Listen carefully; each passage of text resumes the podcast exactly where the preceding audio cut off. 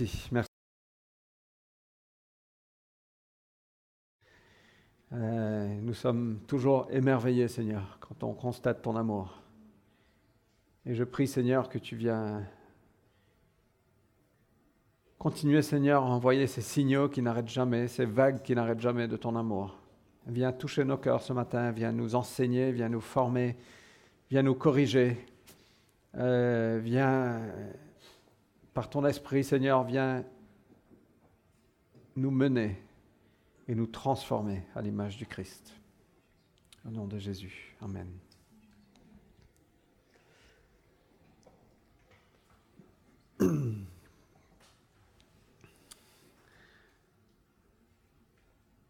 J'ai une petite toux, donc pardonnez-moi. On va lire de Matthieu 5, versets 17 à 20. Et on va continuer sur ce qu'on a commencé la semaine dernière. Je vous encourage vraiment, si vous n'étiez pas là la semaine dernière, d'aller écouter le message sur SoundCloud. Et vous trouvez ça à travers notre page Facebook. Sinon, parlez-en à quelqu'un ici qui vous orientera. Euh, mais je vous encourage vraiment d'aller écouter parce que c'est vraiment la première moitié du message. On n'aura pas le temps de tout résumer, mais ces, deux messages, la semaine dernière, cette semaine, c'est vraiment des messages clés pour notre, pour notre foi, pour notre Église. C'est vraiment une, fondation importante qu'on doit tous savoir. Et donc, je vous encourage vraiment d'aller écouter. Mais lisons le texte. Après ça, on va, on va continuer. Alors, Matthieu 5, 17 à 20. Ne vous imaginez pas que je sois venu pour abolir ce, qui est écrit dans la loi ou les prophètes. Je ne suis pas venu pour abolir, mais pour accomplir. Oui, vraiment, je vous l'assure, tant que le ciel et la terre resteront en place, ni la plus petite lettre de la loi, ni même un point sur un i, n'en sera supprimé jusqu'à ce que tout se réalise. Par conséquent, si quelqu'un n'obéit pas, ne serait-ce qu'à un seul de ces commandements, même s'il s'agit du moindre d'entre eux, et s'il apprend aux autres à faire de même, il sera lui-même considéré comme le moindre dans le royaume des cieux. Au contraire, celui qui obéira à ses commandements et qui les enseignera aux autres sera considéré comme grand dans le royaume des cieux. Je vous le dis, si vous ne vivez pas selon la justice, mieux que les spécialistes de la loi et les pharisiens, vous n'entrerez pas dans le royaume des cieux. Alors en fait, c'est un texte très riche, juste pour vous donner un petit peu de contexte ça fait partie du sermon sur la montagne qu'on peut lire de Matthieu 5 à 7. Euh, et au fait, c'est un moment où Jésus a appelé ses disciples, ils ont monté une colline probablement, et c'est là que Jésus a enseigné. Donc il a commencé par les béatitudes, il a enchaîné ensuite en disant, et les béatitudes, c'est vraiment c'est, fantastique, on a passé neuf semaines dessus, donc je vous encourage d'aller écouter ces messages si vous voulez, ou juste étudier le texte. Euh, mais après, on euh, Jésus dit, voilà qui vous êtes. Vous êtes le sel de la terre, vous êtes la lumière du monde. Voilà qui vous êtes. Et il parle de notre identité, il parle de ce qu'il nous a appelés à faire et qui nous sommes. Euh, et maintenant, il parle de la loi. Parce que visiblement, les gens étaient là, ils se disent, mais Jésus, comment est-ce qu'on situe la loi? On a été enseigné dedans, on a grandi dedans. Et maintenant, tu viens nous montrer des choses assez incroyables. Tu dis ceux qui sont spirituellement pauvres euh, héritent du royaume des cieux, mais ça veut dire quoi? Quelle est la place de la loi? Euh, Au fait, il y avait peut-être une confusion dans, la foule. Euh, et tu dis qu'on est le sel de la terre, la lumière du monde. Tu parles de notre destin. Tu dis voilà qui vous êtes appelés à être. Vous êtes, vous êtes utile. vous avez de la valeur. vous êtes appelés pour changer ce monde, pour briller, pour, pour porter la saveur, pour préserver. Euh, mais Jésus, comment est-ce qu'on doit vivre? Quel est le rôle de la loi dans tout ça? Est-ce qu'on vit toujours sous la loi mosaïque? Est-ce que maintenant c'est une autre chose? Jésus, est-ce que tu as tout révolutionné? Tu as renversé la loi sans dessus-dessous? Maintenant, on ne vit plus par la loi. Euh, Et donc c'est à ce moment-là que Jésus vient et qui dit, je ne suis pas venu abolir la loi, mais je suis venu pour l'accomplir. Et Jésus a été notre substitution. Un super mot très important il a été notre substitution. Il a parfaitement obéi à la loi pour nous. Il a été sur la croix. Il a pris nos péchés. Il a pris ce que nous méritions sur lui. Il a été notre substitution. Et donc Jésus a dit, je ne suis pas venu abolir la loi, je suis venu l'accomplir. Je suis venu dans la continuité de ce qui a été commencé dès le livre de Genèse et dès le livre de l'Exode, quand Dieu a donné la loi à Moïse. Je suis venu dans cette continuité, non pas pour abolir, mais pour accomplir. Alors la loi n'était jamais destinée à être permanente. C'était une parenthèse que Dieu a ouverte dans l'histoire du salut. Je ne sais pas comment ne pas tousser dans le micro, donc pardonnez-moi.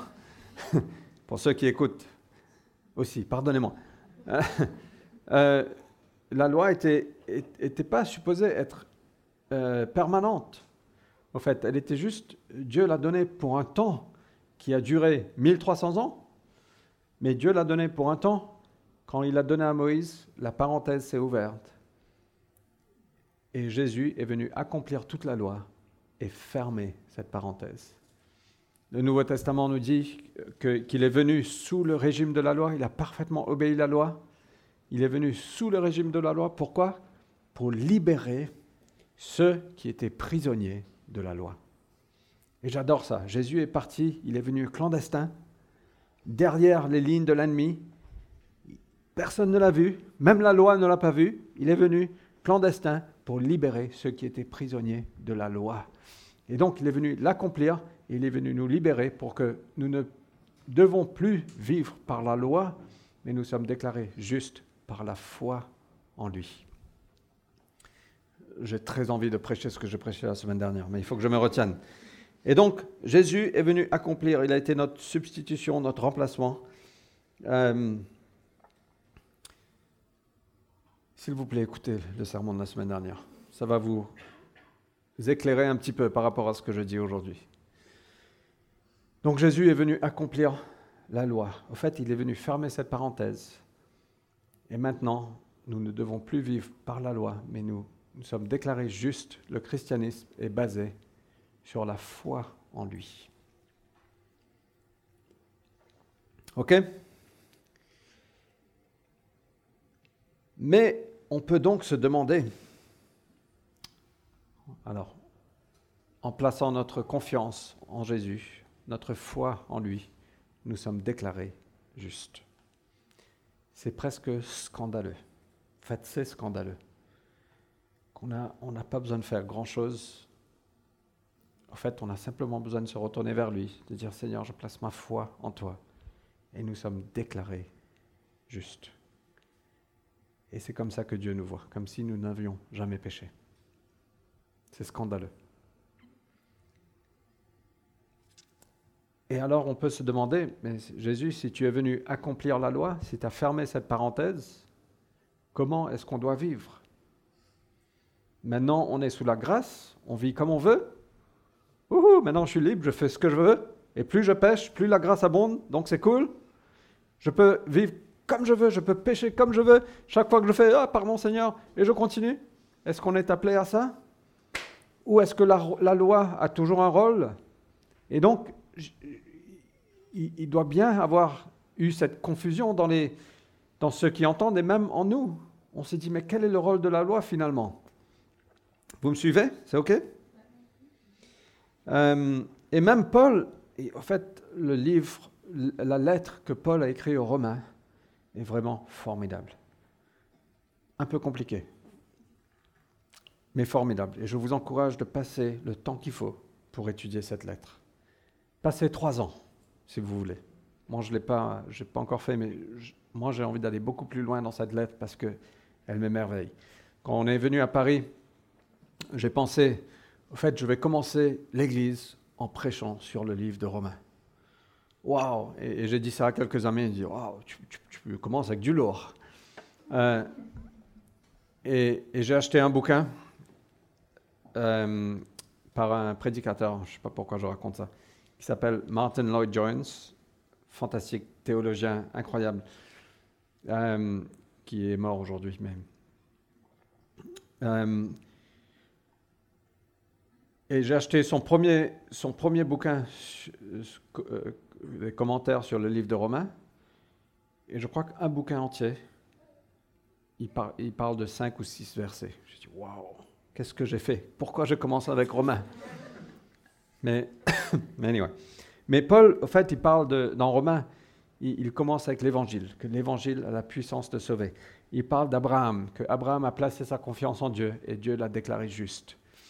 Il parle de la grâce de Dieu. Après ça, il, il pose la question, alors qu'est-ce que ça veut dire dans Romains chapitre 6 Persisterons-nous dans le péché pour que la grâce abonde? Parce que c'est naturellement la question, si Jésus est venu accomplir la loi, s'il a été notre parfaite substitution, donc on peut vivre comme on veut. Est-ce qu'on doit persister dans le péché pour que la grâce abonde? Et Paul répond non, non, non, non, non, non, non, non, c'est pas du tout ça. Alors, je veux juste creuser un petit peu ce texte et on va, juste se concentrer sur ce dernier verset. J'aimerais bien creuser plus le reste, mais on n'aura pas le temps et je veux juste mettre l'accent sur quelque chose que je ressens le Saint-Esprit veut nous mener. OK? Donc Jésus a dit, je vous le dis, si votre justice ne dépasse pas celle des spécialistes de la loi et des pharisiens, vous n'entrerez pas dans le royaume des cieux. Donc il a dit, je suis venu accomplir la loi, d'une part. Après, il dit à son audience, si votre justice ne dépasse pas celle des pharisiens, des spécialistes de la, de la loi, vous n'entrerez pas dans le royaume des cieux.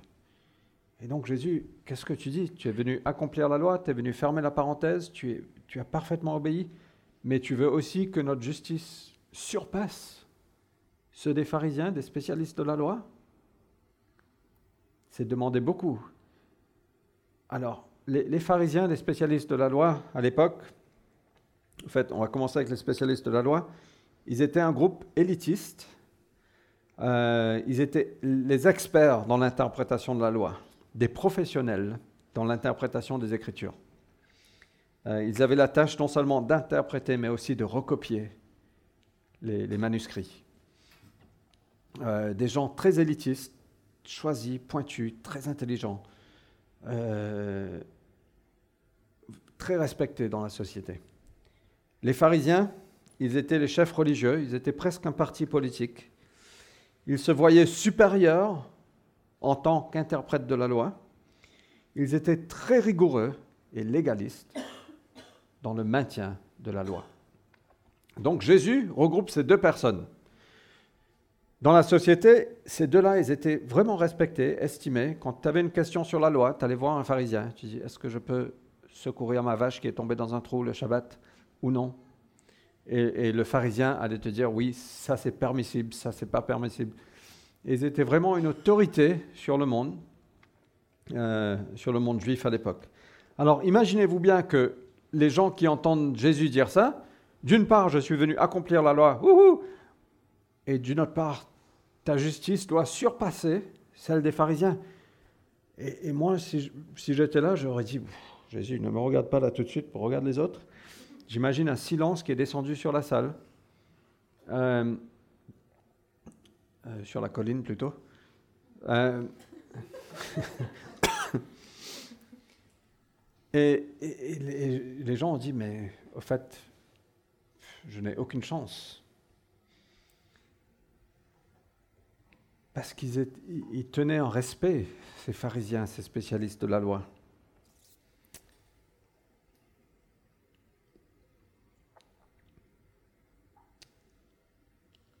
Mais il y a une chose que Dieu voit, que nous, nous ne voyons pas. C'est le cœur.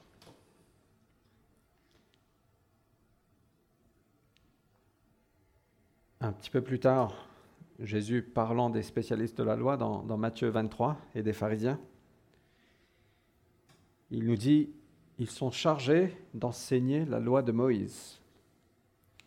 Faites donc tout ce qu'ils disent et réglez votre conduite sur leur enseignement. Donc Jésus dit, écoutez, écoutez les enseignants, faites tout ce qu'ils disent. Mais ne prenez pas modèle sur leur acte, car ils parlent d'une manière et agissent d'une autre. Et qu'est-ce que Jésus disait? Ce sont des hypocrites.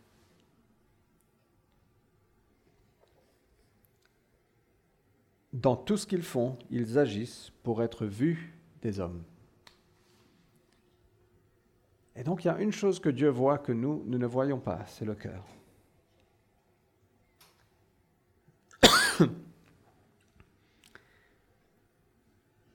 Faites tout ce qu'il vous enseigne, mais n'agissez pas comme eux. Ce groupe était très centré sur l'extérieur.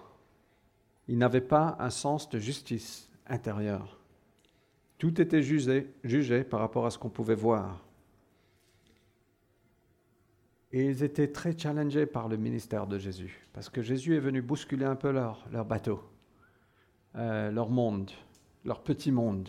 Prends mon petit monde, voici mon petit monde. Qu'est-ce qu'on a chanté? Prends mon petit monde. Euh, Jésus est venu bousculer. Pourquoi? Parce qu'ils ne respectaient pas leur tradition.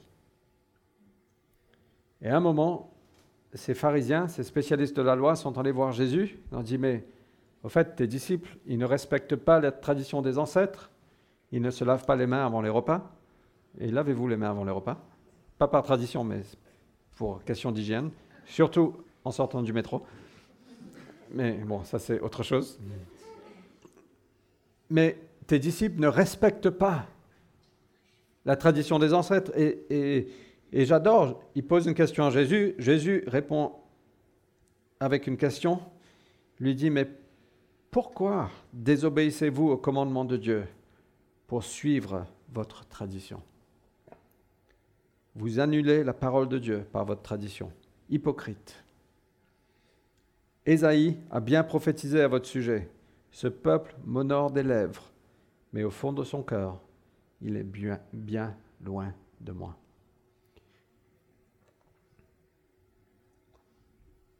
Et alors, à ce moment-là, c'est dans Matthieu 15, Jésus appelle la foule qui était là. Il a dit, écoutez-moi bien, comprenez-moi bien. Ce qui rend un homme impur, ce n'est pas ce qui rentre dans sa bouche, mais ce qui en sort. Et alors Pierre est venu le voir, il a dit, mais explique-nous cette parabole, je ne comprends pas ce qui rentre, ce qui sort.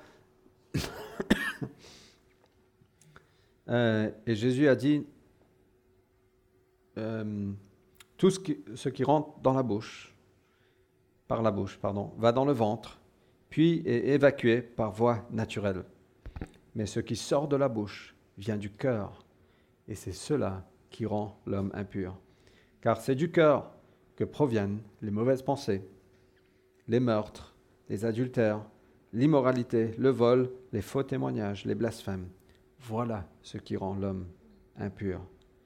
Et il disait, les pharisiens les spécialistes de la loi avaient cette, justice très superficielle. Tout était à propos de l'intérieur.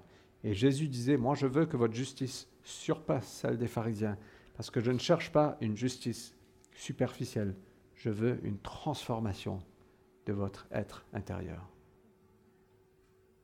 N'est-ce pas merveilleux? Oui? Dieu voit le cœur. Et c'est une des beautés de l'évangile qu'on a, c'est qu'il prend notre cœur de roc et il nous donne un cœur de chair. C'est la promesse qu'on a dans l'évangile, c'est qu'il y a un changement de cœur. C'est pas simplement oui, je crois en toi Jésus et je continue ma vie. Non, il y a une transaction spirituelle. Il y a quelque chose qui est, qui est échangé. Il y a cet échange divin où Jésus prend sur lui nos péchés, il nous donne sa justice parfaite, il prend notre cœur de roc et il nous donne un cœur de chair. Et soudainement, on est transformé de l'intérieur, on ne veut plus agir comme on agissait avant. J'ai beaucoup partagé cette histoire, donc pardonnez-moi si vous l'avez entendu plusieurs fois. Mais j'ai un ami qui s'appelle Robert, il ne s'appelle pas vraiment Robert, il s'appelle quelque chose d'autre. Et il est venu dans notre église à un moment et il a, Dieu a touché son cœur. Il est venu me voir après la réunion. Il m'a dit, mais qu'est-ce que je dois faire? Je dit, place ta confiance en Jésus. Il a prié, il a été né de nouveau. Euh, sa vie était assez, assez brisée à l'époque. Aujourd'hui, il est marié avec un enfant, etc. C'est vraiment formidable. Mais un jour, il m'a appelé, il m'a dit, euh, à peu près trois semaines après cet événement, il m'a dit, Fred, j'ai besoin de te voir, est-ce qu'on peut prendre un café ensemble? J'ai dit oui, je suis toujours partant pour un café. Et il m'a dit, j'ai besoin de te confesser quelque chose. Hier soir, j'ai couché avec une femme. Et je me sens vraiment mal par rapport à ça. Et il m'a dit, tu sais, il y a trois semaines et avant, j'ai couché avec beaucoup, beaucoup de femmes. J'ai un problème avec ça. Et je ne me sentais jamais mal. Mais hier soir, ça s'est passé et je me sens mal. Et je n'ai pas envie de continuer comme ça. Qu'est-ce qui s'est passé? Il y a eu un changement de cœur. Et on a prié ensemble, je l'ai conseillé, on, a mis des choses en place dans sa vie pour, pour l'aider. Mais il y a eu ce changement de cœur. Je lui ai dit, mais tu sais, tu sais Robert, la chose formidable pour moi, c'est ça confirme qu'il y a eu cet échange spirituel, que maintenant tu ne veux plus vivre comme ça. Et tu n'es plus appelé à vivre comme ça. Tu as une nouvelle identité, tu es une nouvelle création. Et vis selon qui tu es maintenant, pas selon qui tu étais avant. Alors, qu'est-ce que ça veut dire? Est-ce possible pour nous d'avoir une justice qui surpasse celle des pharisiens et des spécialistes de la loi? Je pense qu'il y a. Jésus voulait dire deux choses. Au fait, on peut lire deux choses dedans. Euh, la première, c'est que quand on place notre confiance dans le Christ, on a une justice imputée. la justice imputée, c'est quand je donne quelque chose à quelqu'un, c'est un terme comptable, au fait. On, connaît tous que notre banque est créditée d'un certain montant. Ça, on le comprend. Oui? Plus ou moins? Si quelqu'un vient te voir, te dit, je veux te donner un million d'euros, et demain à 15 heures, ce sera crédité sur ton compte. On le comprendra, non? Sinon, je peux vous faire un schéma tout à l'heure. Mais ce sera crédité à ton compte. Et demain, le lendemain à 15h, tu vas, tu vérifies ton compte et tu as vu à 15h01, 1 million d'euros sur ton compte. C'est crédité. Tu n'as rien fait pour le mériter. Tu n'as rien fait pour le gagner. C'est juste un don. Quelqu'un a voulu te donner 1 million d'euros sur ton compte. C'était crédité. Ça veut dire qu'à partir de ce moment, c'est à toi. Et c'est la même chose quand euh, Dieu parle de cette justice imputée quand on place notre confiance en lui la justice de Dieu nous est créditée. Ça veut dire qu'on la reçoit. La justice de Dieu, ça veut dire sa sainteté, sa droiture. Au fait, quand on place notre confiance, quand Simon a placé sa confiance en Dieu, Dieu a crédité à son compte la justice de Dieu. Et il a pris sur lui ses péchés. Et il y a eu cet échange. Et maintenant, quand Dieu voit Simona, il ne voit pas Simona la pécheuse, il voit Simona dans le Christ, la justice de Dieu. N'est-ce pas formidable? Et donc Jésus parle de cette justice qui est imputée, qui est créditée à notre compte, et donc cette justice surpasse de loin la justice des pharisiens, des spécialistes de la loi.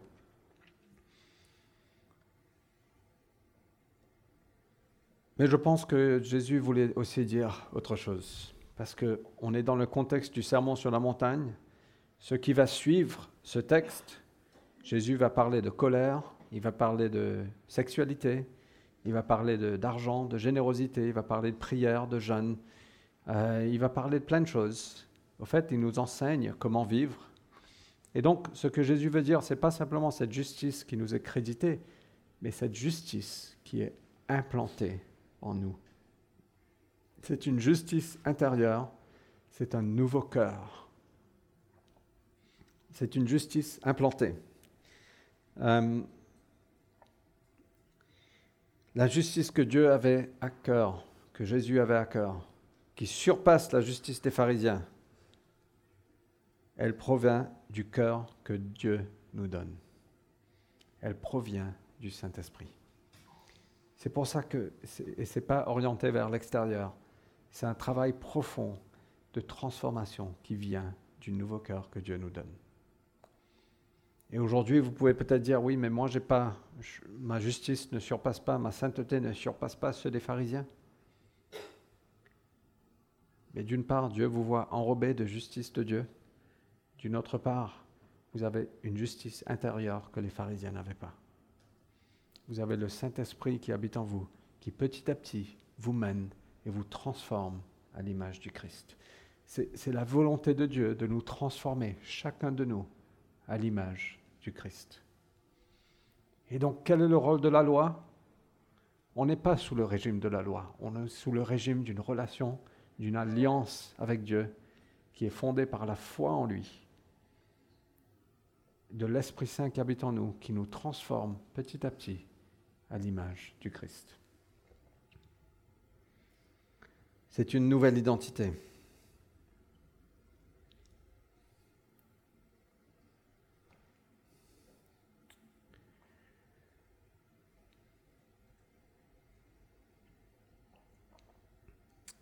Précédemment, notre comportement définissait notre identité. On était sous le régime de la loi. Et selon notre respect de la loi, ça définissait notre identité. Aujourd'hui, c'est notre identité, c'est notre identité qui définit notre comportement. Je vais répéter, c'est notre identité qui définit notre comportement. Et Dieu vous dit, voilà qui vous êtes. Au fait, vous avez une justice intérieure, un nouveau cœur, une nouvelle identité. Vous êtes une nouvelle création en moi. Non seulement vous avez cette justice qui vous est imputée, mais vous avez une nouvelle identité. Et cette identité doit définir votre comportement. Romains 6, 7, 8, la lettre de Romains. Euh, on voit, euh, au fait, beaucoup de lettres de Paul, il commence par nous enraciner dans qui nous sommes et dans ce que Dieu a fait. Les, premiers chapitres, généralement, il parle de voilà qui nous sommes, voilà l'évangile, on est sauvé par la grâce de Dieu. Et les derniers chapitres sont voilà maintenant comment vous devez vivre. Et nous, on inverse, on dit voilà, votre comportement vous mène à votre identité. Non, non, c'est votre identité qui vous mène à un changement de comportement. En fait, Dieu veut, la volonté de Dieu, c'est qu'on soit transformé à l'image du Christ et qu'on devienne qui nous sommes. Amen. Dieu veut qu'on devienne qui nous sommes. C'est très clair pour moi, voilà qui vous êtes. Et laissez votre identité définir votre comportement. Et ajuster et corriger. Mais vous savez quoi? Ça demande de l'intentionnalité. On peut se dire, ouh, gloire à Dieu, je suis sauvé, j'ai mis ma confiance en lui, j'ai eu la justice imputée, ouh, maintenant je vis comme je veux, ou, tout du moins ça va être facile? Non, non, c'est pas facile. Parce qu'on a toujours en nous ce vieil homme qui nous tire, qui nous appelle, cette chair qui dit Mais, mais nourris-moi.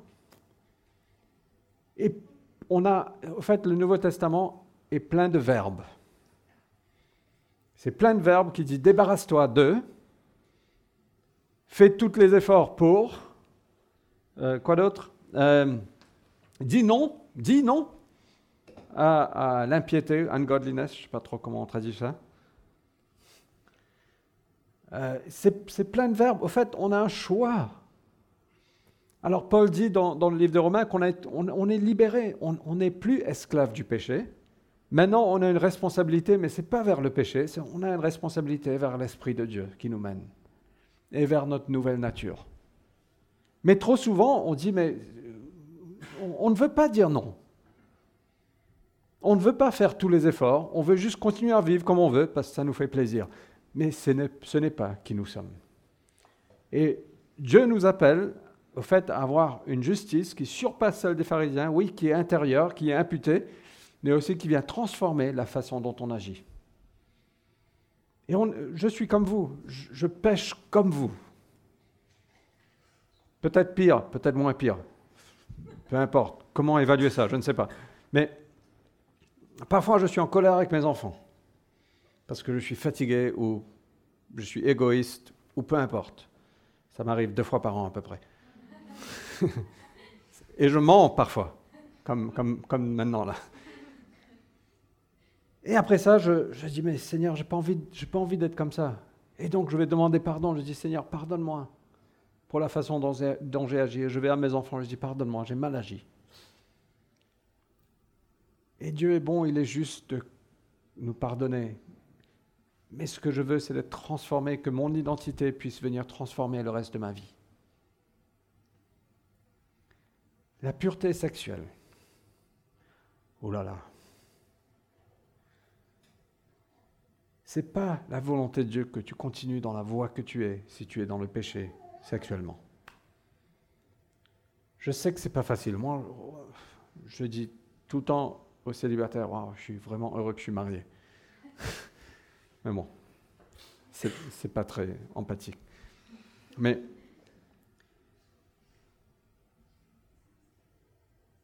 Dieu veut qu'on vit et qu'on soit transformé à l'image du Christ, qu'on a une, une euh, justice qui surpasse celle des pharisiens, qui vient du cœur, mais aussi qui se transforme en action.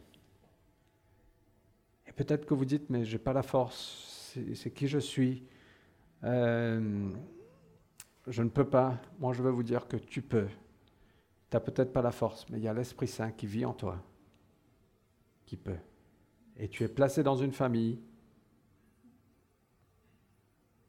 et personne, euh, on, est tous à peu près pareils, je vous le garantis. Parfois, la façon de briser l'enchaînement du péché, c'est simplement de le confesser. C'est simplement de dire à quelqu'un, écoute, j'ai un problème avec ça. Est-ce que tu peux prier pour moi? Et ça brise, ça amène les choses dans la lumière.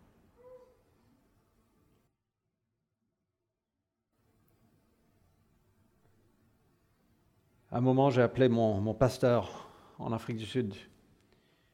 Il était 6h30 du matin, je l'ai béni avec un coup de téléphone. j'ai dit, écoute, il faut que je te confesse quelque chose. On était appelé à devenir diacre, il devait prier pour nous. On était jeunes mariés, je dis, mais comment, comment est-ce que je peux faire ça? Ça allait être annoncé le dimanche.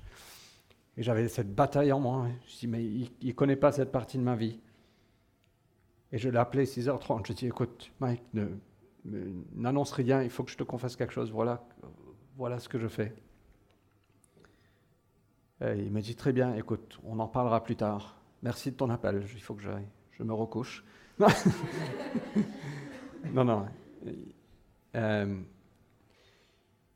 et il m'a dit, écoute, la première chose que tu dois faire, c'est que tu dois dire à ta femme.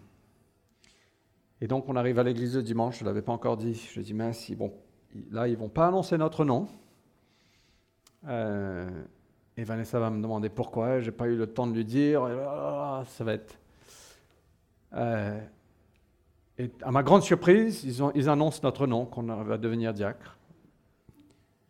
Euh, on est rentré à la maison, j'ai confessé à Vanessa, mais juste simplement d'emmener les choses dans la lumière, ça brise le pouvoir du péché. Et Dieu nous appelle à emmener les choses dans la lumière ne garde pas ça caché, parce que quand tu gardes ça caché, tu restes enchaîné. Et Paul nous dit, on n'est plus esclave du péché, on a été libéré. Et, libre, ça ne veut pas dire maintenant libre, je fais ce que je veux. Non, c'est libre de marcher selon la volonté de Dieu et de marcher dans toute la plénitude que Dieu a pour toi. Il n'y a rien qui choque. Croyez-moi. On a vu certaines choses.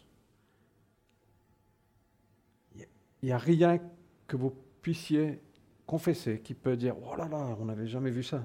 C'est terrible. On est choqué. Non, Jésus a tout vu.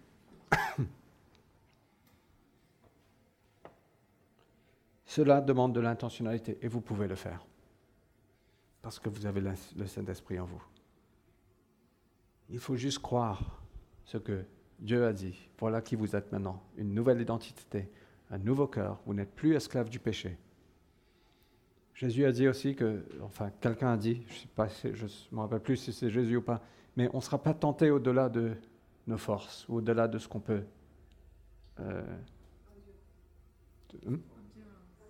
endurer. Merci. Et chaque fois qu'on est tenté, il nous donne une porte de sortie. Moi, je crois ça. Mais très souvent, on ne veut pas la porte de sortie. On veut continuer. On veut voir combien de temps on va résister. On s'approche petit à petit. Ouh, après ça, boum, on tombe. On dit, mais oh, au fait, non, non, ça commence dans le cœur. Et simplement ce qu'il faut faire, Jésus, viens, viens changer mon cœur. Je veux être comme toi. Donc Dieu nous donne une nouvelle identité, mais on est transformé petit à petit en son image. Et sa volonté, c'est que notre justice surpasse celle des pharisiens, des spécialistes de la loi, n'est pas juste extérieure, mais intérieure également. Alors, juste, juste peut-être une, une réponse. On va prier là tout de suite, mais peut-être que vous n'avez jamais connu cette justice imputée et que vous n'avez jamais reçu Jésus, mis votre confiance en lui et reçu ce nouveau cœur. Donc si c'est vous ce matin, cet après-midi, juste simplement dans votre cœur de dire Seigneur, je veux placer ma confiance en toi. Est-ce qu'on peut juste fermer les yeux On va prier. Seigneur, je veux placer ma confiance en toi. Je veux recevoir cet échange, Seigneur, où tu prends sur toi mes péchés et que je reçois ta justice qui est parfaite. Ce cœur nouveau, Seigneur, viens me faire naître à nouveau. Au nom de Jésus. Peut-être qu'aujourd'hui, il y a quelque chose pour, pour laquelle vous devez vous repentir. Et ce n'est pas juste pour tous les péchés, mais peut-être que Dieu euh, il met son doigt sur quelque chose en particulier dans votre vie. Et Dieu vous appelle à vous repentir.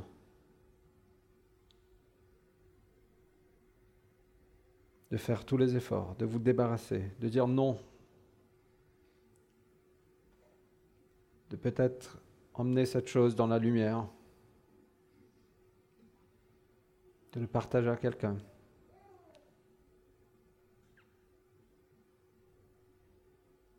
simplement dites, Seigneur, pardonne-moi. Pardonne-moi, Seigneur. Il est juste. Il te pardonnera. Et dire, Seigneur, je ne veux plus vivre comme ça.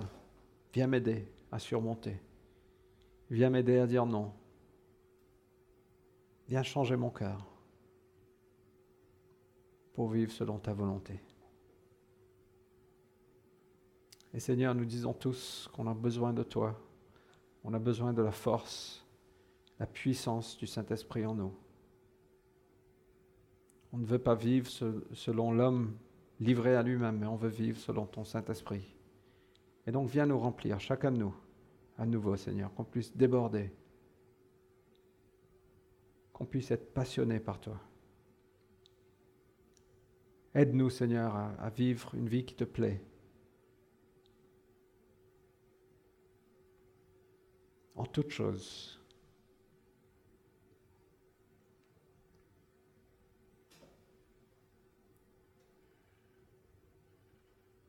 Seigneur, merci que chaque journée est une nouvelle journée, que ta grâce se renouvelle tous les jours, ta miséricorde est là, et que aujourd'hui est une nouvelle journée.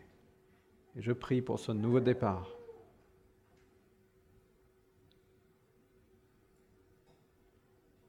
Viens nous transformer, Seigneur, de l'intérieur. Au nom de Jésus. Amen.